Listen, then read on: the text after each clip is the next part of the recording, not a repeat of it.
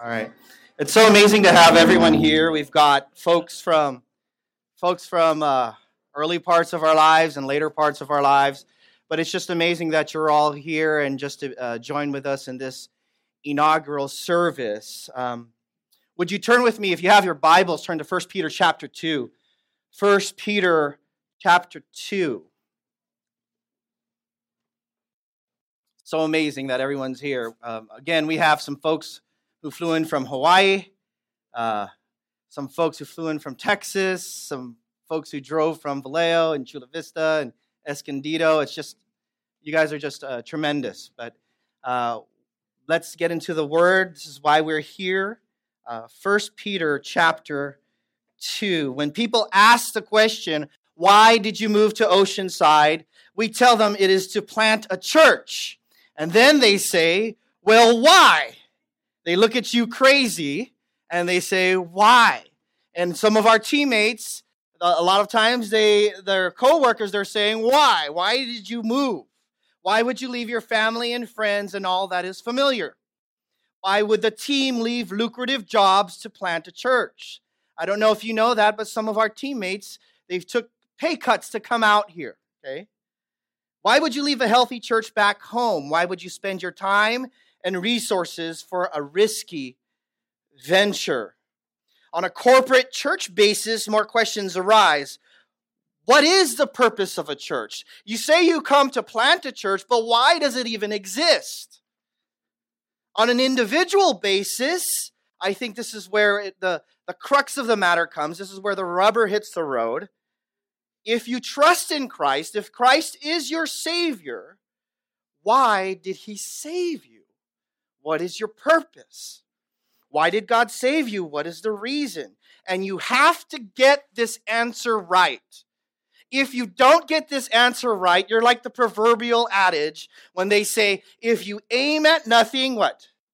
You hit it every single time.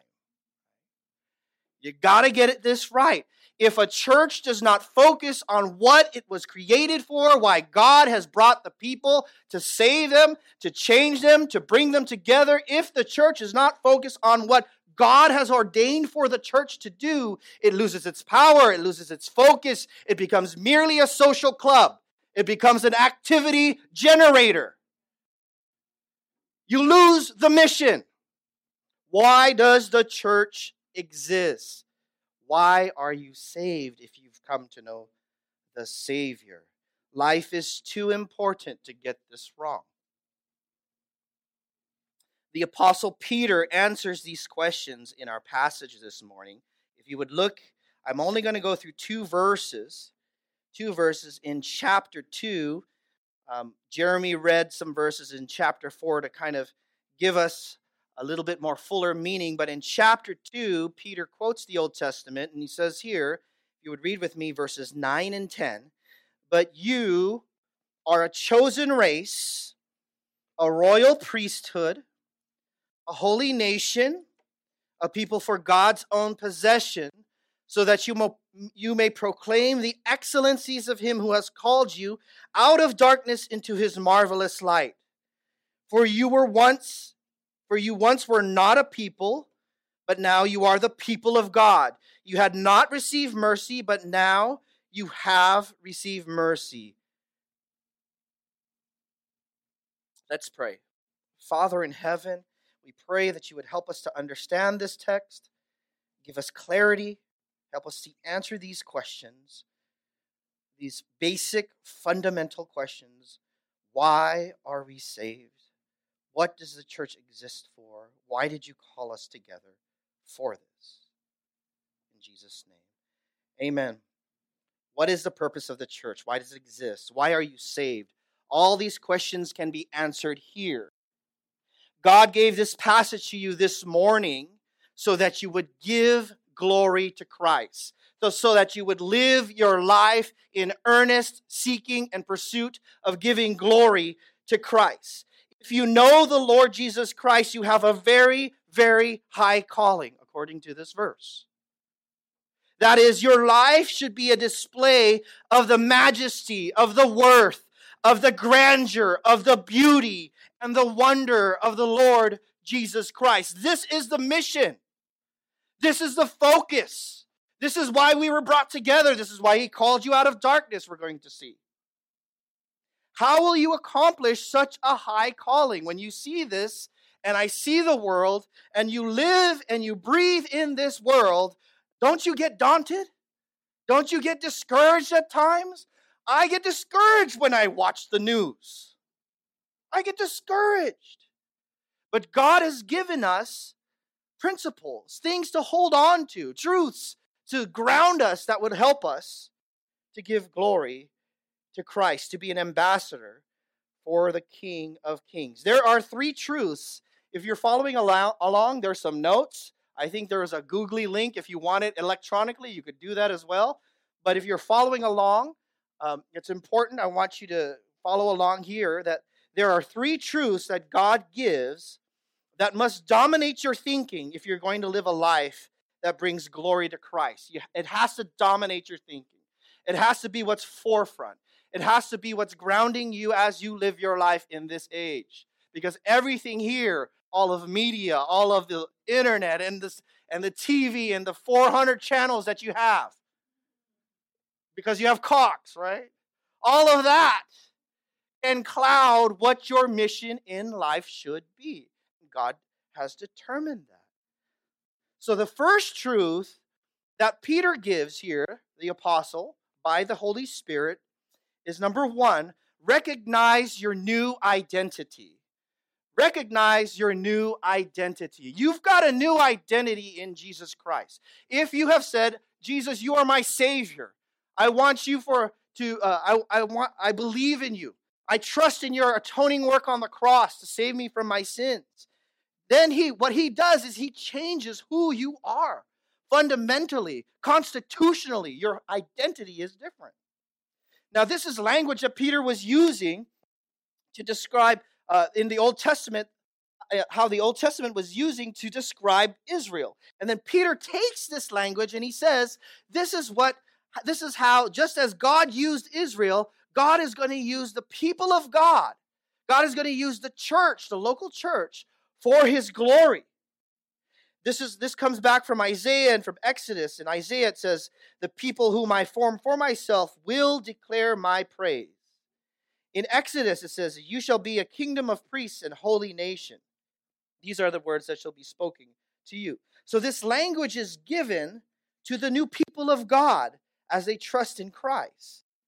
Here it says here in verse 9, we have these four elements. It says you are a chosen race royal priesthood, a holy nation, a people for God's own possession. First, let's take a look at this. You have a different destiny. A different destiny. Notice he says here, a chosen race. A chosen race. So for Peter, as he is saying, if you notice, if you follow along, it says, so that you may proclaim the excellencies of him who has called you in Peter's mind, what he says is, you've got to realize that you have a new identity. And in that identity, part of the element of who you are as, as a changed person is you've got a different destiny. A different destiny. The word there, chosen, means to be selected, picked out, elected. This is what the Bible calls the doctrine of election. He doesn't qualify it, he doesn't back up, he doesn't argue for free will. Peter finds it necessary for you to know that uh, that if you if you know the Lord Jesus Christ, you are the elect of God and you are going to bring him glory. This is often misunderstood, but Peter here he says you've got to understand this. This is how you're going to proclaim my glory. This is how you're going to proclaim, this is how you're going to be an ambassador for me. You've got to understand that God, in his sovereign will, even though you were a rebel against him, even though you hated him and you didn't want anything to do with him, you didn't want anyone to be an authority over your life, God says, I chose you that you would be with me. And he makes no apology for it. Notice he says here in 1 Peter chapter 1, he says it again. 1 Peter chapter 1, Peter, an apostle of Jesus Christ, to those who reside as aliens scattered through Pontus, Galatia, Cappadocia, Asia, and Bithynia. What was happening was the church was being persecuted. They ran for their lives. Okay? And so Peter writes this letter to encourage them. They feel fragmented. They feel alone. They feel abandoned. They feel like uh, discouraged. They feel discouraged. And what Peter says, the very first thing he says to encourage them is, who are chosen according to the foreknowledge of God the Father by the sanctifying work of the Spirit. And so, what he says here is that they are chosen by the foreknowledge of God. Now, this foreknowledge here in the English, we don't really get what the, what the original is saying. But in the original language, this word foreknowledge means that he had intimate relationship with you even before you were created. He had an intimate relationship with you even before you were formed. In other words, God wants you to know this. If you know the Lord Jesus Christ, He says, I want you to know that I intimately, experientially loved you. Now that gives me confidence, doesn't it? Does it give you confidence? Are you there with me? You're awake? Is it too hot? Feels like India in here. Can you turn the air conditioner a little bit? Is, are we on max right now? All right, all right. So, God, He wants to show His love and affection for you. If you're struggling with this doctrine, I know that many folks, you may come from different churches, but brothers and sisters, if you look at the text, it simply just states it. It assumes that you would just read it and understand by a normal reading of the text what this means. Go with me to Ephesians chapter 2. In Ephesians chapter 2, we'll see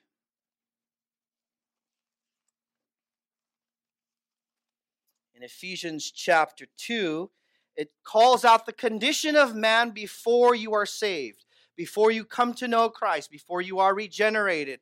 In Ephesians chapter 2, verse 1, it says, You were dead.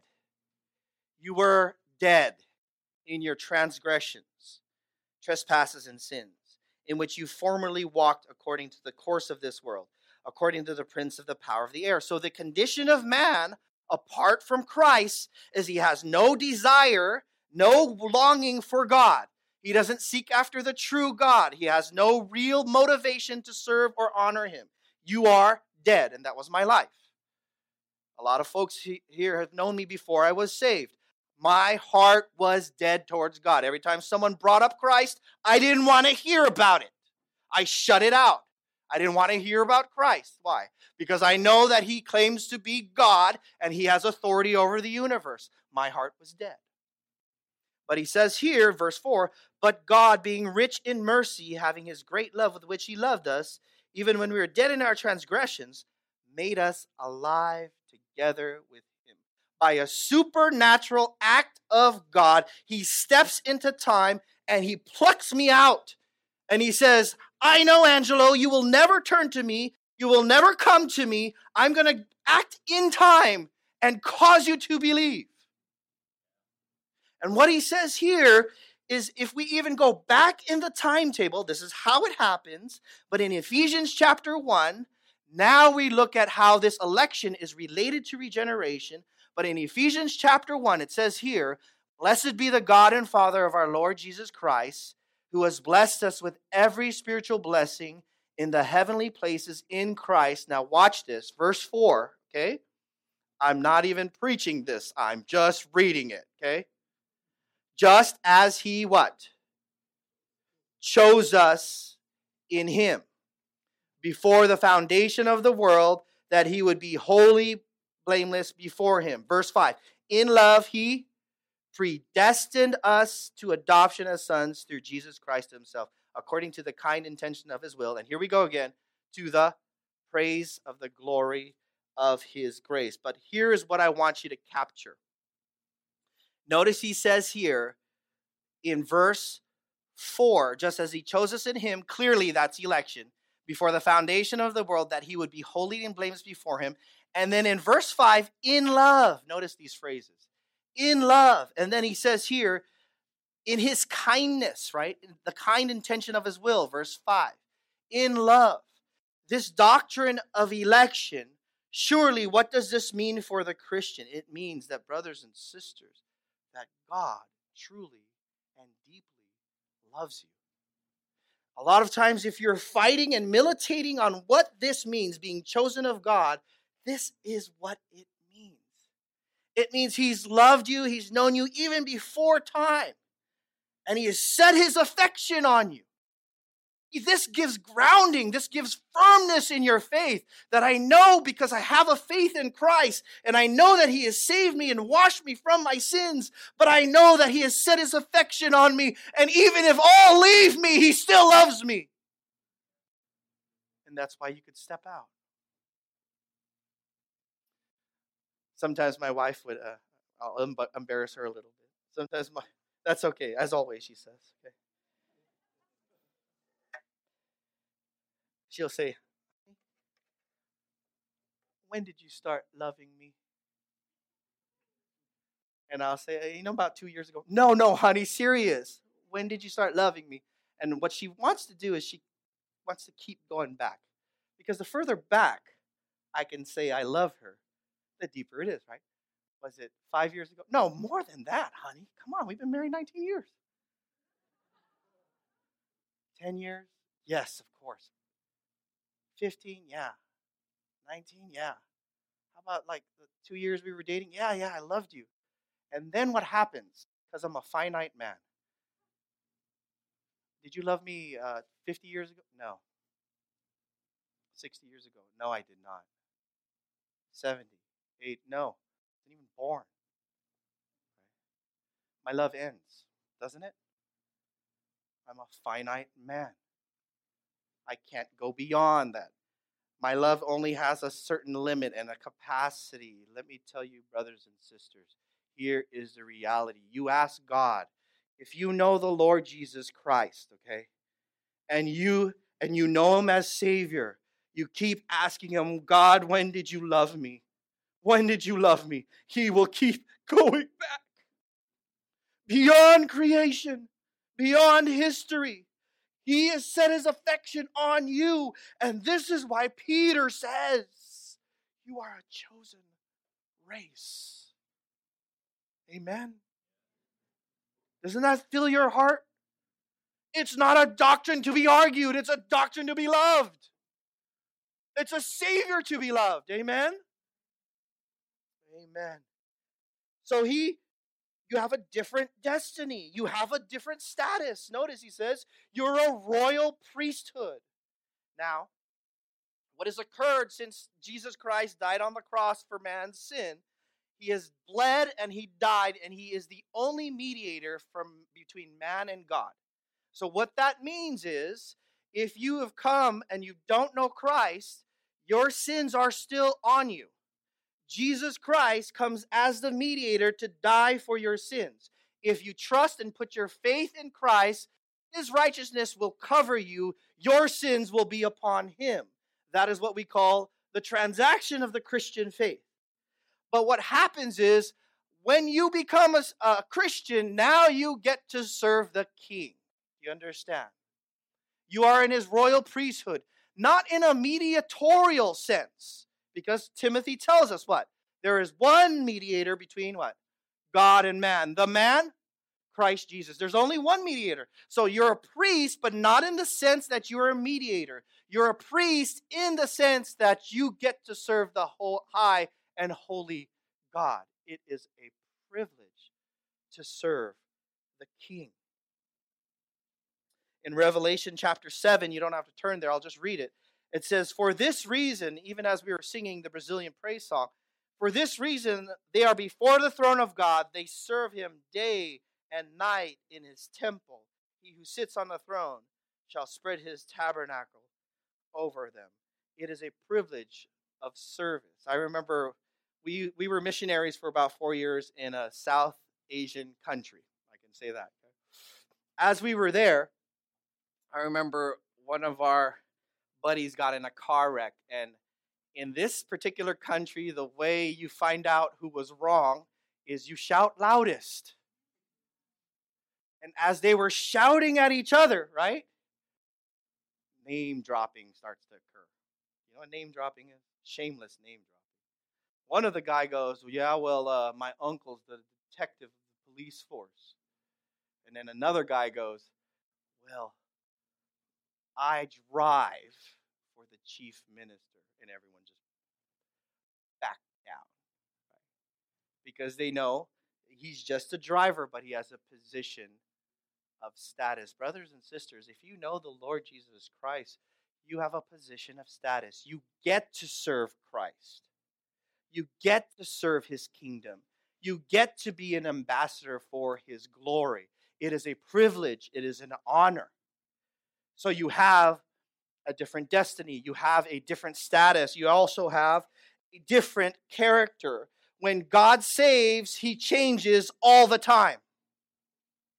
If those are, if there are folks who say that they are saved and there's never been a change in their life, there's never been a, a surrender to Christ, they've never been saved. The Bible says here that they are a holy nation. Notice he says in um, First Peter, turn with me back to First Peter chapter 2. First Peter chapter 2. Here are the elements of your new identity, your chosen race, a royal priesthood, and now you're a holy nation. The word there for holy simply means to be separate, to be set apart. And what God does is He sets you apart from the world and He sets you to God. And how that acts is number one, first, you come to Christ through faith. And then, secondly, He changes your life so that you become more and more like his Son, the Lord Jesus Christ. You become holy. You become separate. You become marked differently. Your life becomes changed. Turn with me to 1 Corinthians chapter 6. I want to show this marked change. It doesn't mean that you've had a perfect life before Christ. It doesn't mean that you had good parenting before Christ and that you were uh, absolutely blameless before Christ. What it means is that God is changing your life as you've come to Christ. And it says here in 1 Corinthians chapter 6 and in verse 9 it says, "Do you not know that the unrighteous will not inherit the kingdom of God? Do not be deceived. Neither fornicators, nor idolaters, nor adulterers, nor effeminate, nor homosexuals, nor thieves, nor the covetous, nor drunkards, nor revilers, nor swindlers will inherit the kingdom of God. God says, Don't be fooled. They will not inherit the kingdom of God. And then he says, verse 11. This is an amazing verse to me. This is where I find freedom. He says, Such were, you listening? Such were some of, what does it say? You. You were washed. You were sanctified. You were justified in the name of the Lord Jesus. Paul is writing to these Ephesians and he says, This is how you used to be. Isn't that amazing? I could find myself, sadly, I could find myself in verse 9. That's what I was. And Paul, by the Holy Spirit, says, that's what you used to be now because you know Christ. And Christ has washed you and changed you, and your life is markedly different. Back with me to 1 Peter chapter 2. He arms you. He arms you with this new identity. You have a different destiny. You have a different status. You have a different character. And then you have here a people for God's own possession, a different relationship. And the word there for possession means to purchase, acquisition. It means Jesus says exactly what he says he, he says I will never leave you or forsake you. I belong to Jesus, Jesus belongs to me. So remember what Christ has done. To live a life that brings glory to Christ Recognize your new identity. Second, second, live your new purpose. Live your new purpose. Notice it says here, and he states it in no uncertain terms, that you may proclaim the excellency, excellencies of him who called you out of darkness into this marvelous light. There are two phrases we're going to take a look at. Okay? That you may proclaim the excellencies of him and that who has called you out of darkness into this marvelous light. The first one, a first point here, I think you have a C there, is communicate clearly. Communicate clearly. God has called you to communicate. You understand? If you are saved in Christ and you know the Lord Jesus, and He has given you a different destiny, a different status, a different character, a different relationship in Him, it says that there is a purpose. And you notice it says here, so that you may proclaim. In the original language, the word there, that, denotes the purpose or the end. In order that, in order that, with the design to the end that. In other words, the construction indicates purpose. God has called you for this purpose. What's the purpose? The purpose here, it says, that you may proclaim the excellencies of Him. The word therefore proclaim means to publish, to advertise, to report widely, to proclaim throughout to demonstrate. And what are you supposed to proclaim?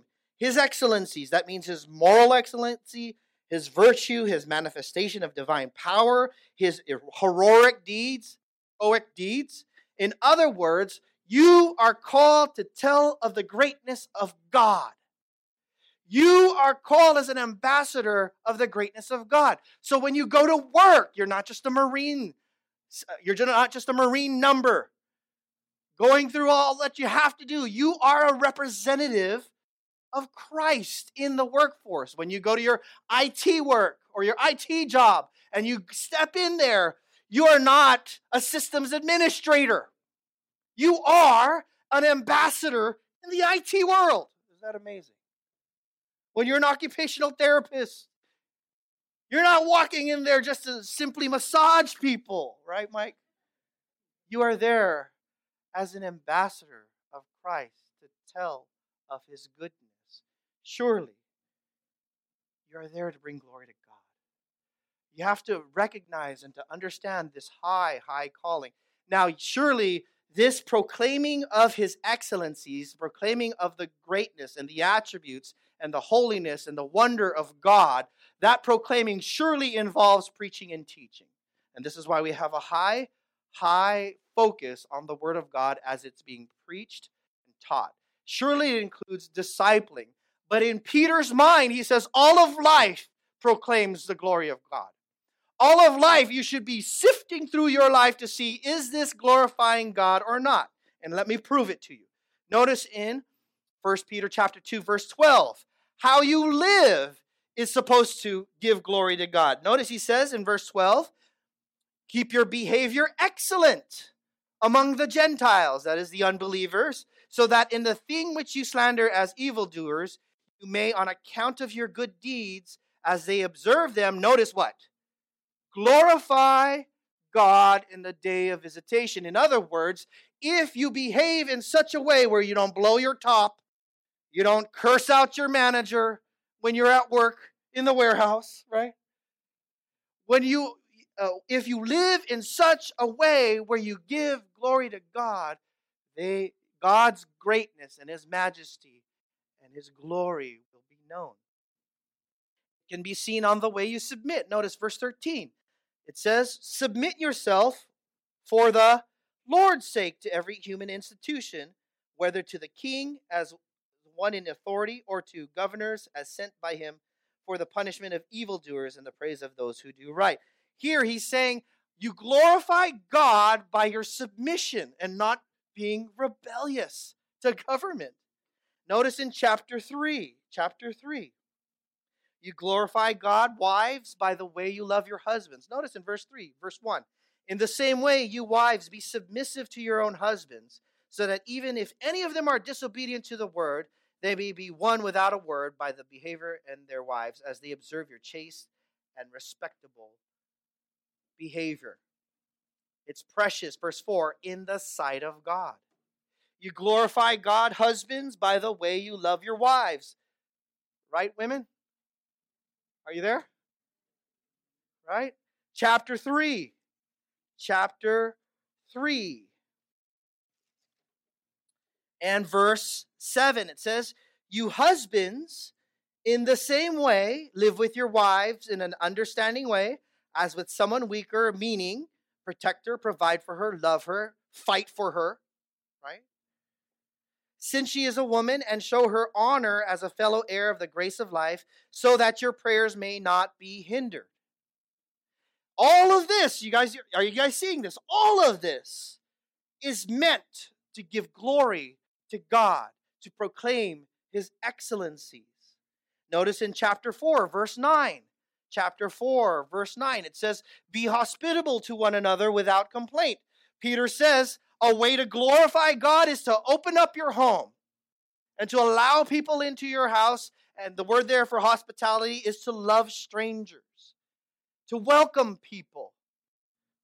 You bring glory to God by the way you serve. Look at verse 11, chapter 4 and verse 11. Whoever speaks is to do so as one who is speaking the utterances of God. Whoever serves is to do so as one who is serving by the strength which God supplies. So that in all things, here he says it again, in all things, God, what does it say?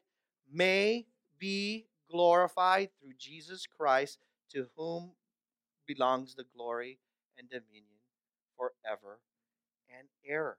Ever. I could go on and on, and you will see different facets of life in First Peter that says, You will proclaim the glory of God as you focus on Christ and live for Him. So communicate clearly that you may proclaim. Second, focus fully. Focus fully. It isn't just superfluous information. Notice Peter says in 1 Peter chapter 2, go back to that verse in chapter 9 he says, For you were, he says, uh, so that you may proclaim the excellencies of him who has called you. Notice he says, proclaim the excellencies of him. And then he goes into this phrase, who has called you out of darkness into his marvelous light. It's as if Peter can't help but say, Yes, you proclaim the glories of God, you proclaim his glories, but notice, center it on this. What is it? The center. The center is who has called you out of darkness into his marvelous light. That is that saving call. Now, darkness is talked about a lot in the scriptures. Darkness is the sphere of life apart from the redeeming and saving work of Christ. Darkness is ignorance. In 1 Peter 1.14, um, if you read there, in verse 14, it says, as obedient children, do not be conformed to the former lusts which were yours in ignorance. Darkness is without mercy. Darkness is ungodly living. Darkness is the dominion of the enemy. Darkness is deception. Darkness is demonic reign. And so what what Peter is saying is before you knew Christ, that was the sphere that you lived in ignorance. I remember before I was saved, people were trying to call me to the gospel, and I, I, and I was saying, "Well, I need to be free. I need to live the way I want to live." And really, my freedom was really just slavery to my sin. I was sold to my sin. I couldn't do any otherwise. Christ had to step in and change me and free me from it. Then it says, into his marvelous light Light is an imagery of truth, it's an imagery. Christ says, I am the light of the world. Light is Christ's redemptive work. And so, what Peter is saying is, yes, you proclaim the glories of God who has saved, who has what? What does it say?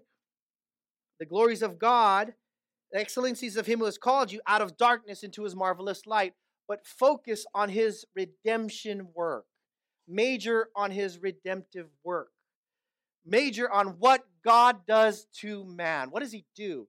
He rescues them from his sin and he changes their lives. Peter focuses on his redemptive work. So, not only, so number one, how do you accomplish giving glory to God? How do you do that? You recognize your new identity. Recognize your new identity. You live your new purpose. And then, thirdly, you dwell on your new reason. And we're going to camp on here for a little bit. You dwell on your new reason. Look at verse 10. For you were once not a people, but now you are the people of God. You had not received mercy, but now you have received mercy.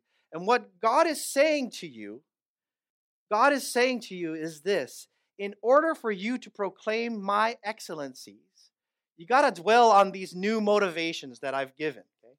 You can't do it out of the own flesh of the arm. You can't do it out of your own, well, I'm going to just glorify God. I'm going to grit my teeth and do it.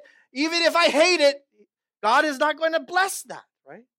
He desires that your hearts be in it, and He gives you the right motivations. And there are two elements of motivations here in verse 10. Number first, he says, to be amazed at God's supernatural family. Be amazed at God's supernatural family. Notice it says here, you were once not a people, but now you are the people of God. For you once were not. At some time, you were not included in God's family. When people say everyone is God's family, that's not altogether true. The ones who are God's family, the Bible says, are those who have come through Christ, have said, I can't earn salvation. I can't do it. I can't be perfect. I need someone who is. I need him to step in my place. And what he does is he brings you into this new family, this new people of God. And what that means is, is, is two, two very important truths. Number one, God is your father. Amen? That's why when the disciples asked Jesus, How do you pray? He says, What does he say? Our Father who art in heaven. I love, and I, I know you saints love too, that when I'm in trouble, I could run to my Father in heaven. Amen?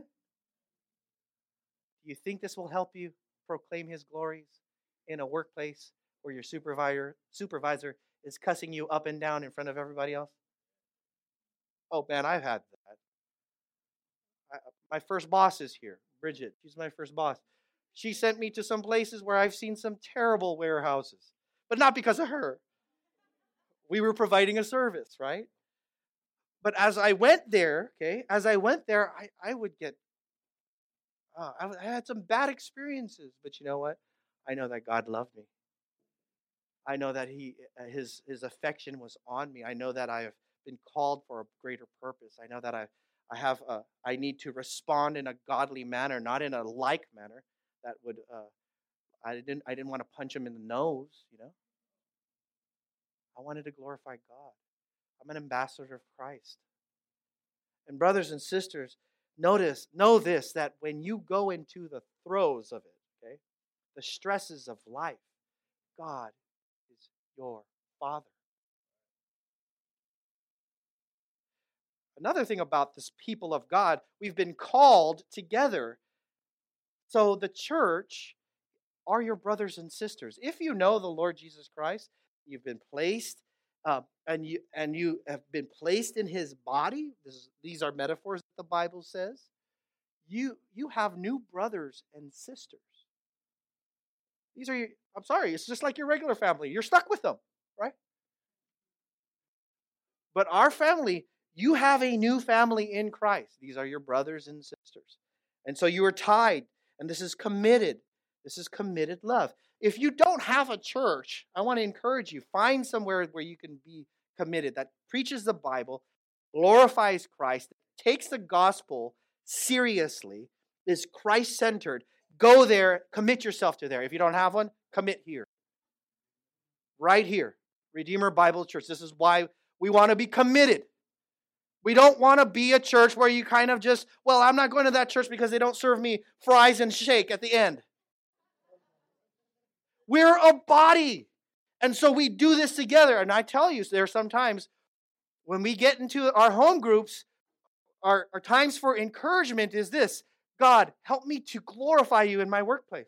Help me to glorify you as I go out. Help me to glorify you as I take the kids to sports because some of the moms keep talking about me, right? Help me to glorify you. And what do we do? We get together as a people of God, focused, to get your mind right again. Second, dwell on your new reason. You have a family. God's your father, brothers and sisters. You have brothers and sisters in the church. But here, I want you to just sink your teeth into this, okay? Just sink into it. Be astounded at God's rich forgiveness. Just be astounded. Never get beyond this. Okay? This is not Christianity 101 and then you get beyond. No, this is it. This is it.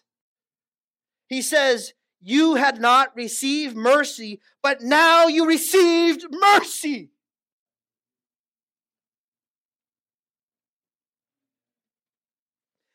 God acted on you and he granted you mercy. What is that? He looked at your pitiful life apart from him. You're cursing, you're bitter, you're envious, you're, you're lustful, you're gambling addicted, your life, and he has mercy on you. Notice in 1 Peter chapter 2. 1 Peter chapter 2. Verse 21. I'm just going to read this. You've been called for this purpose, since Christ also suffered for you, leaving you an example for him to follow in his steps. He committed no sin, nor was any deceit found in his mouth, and while being revealed, reviled, he didn't revile in return. Notice Christ is the example of how to suffer. While suffering, he uttered no threats, but kept entrusting himself to him who judges righteously. And then in, in verse 24, he himself bore our sins in his body on the cross so that we might die to sin and live to righteousness. For by his wounds you were healed. Verse 25, you were continually straying like sheep, and now you have returned to the shepherd and guardian of your soul. Are you wandering from God now? If, if this is a foreign language to you, it's because you don't know him. You've not received mercy. You mock his name. Jesus Christ is a curse word to you. If you know Christ, give your life to him and serve him. But if you don't, I plead with you, turn to him. He will give you mercy and he will lather it. He will forgive you all of your sins. You need a shepherd. Yes, you do. You think you're living your own life. I can do it on my own. You're going to go like that to hell. Can't do it on your own. You need a shepherd. You need a guardian of your soul. You need him to stand in your place. How will you bring glory to Christ? This is why we're here. How will you bring glory to Christ? Recognize your new identity. Live out your new purpose and dwell on your new motivation, all in Christ. Are you believer? But when you look in the mirror of the word, you know you're not living for the glory of Christ. Join us. Join this ragtag group of believers. Motley crew right here. We are the motliest of crews, right? Join us. This is what we desire to do. This is our aim. This is our hope. Are you here not knowing anything about Christ? Are you still thinking about the claims of Christ? I just want to encourage you. Turn to Him, He'll wash away all of your sins. Turn to the shepherd. You are fighting divine love. Stop fighting. He loves you. Turn to Him, He'll wash away your sins. Let's pray.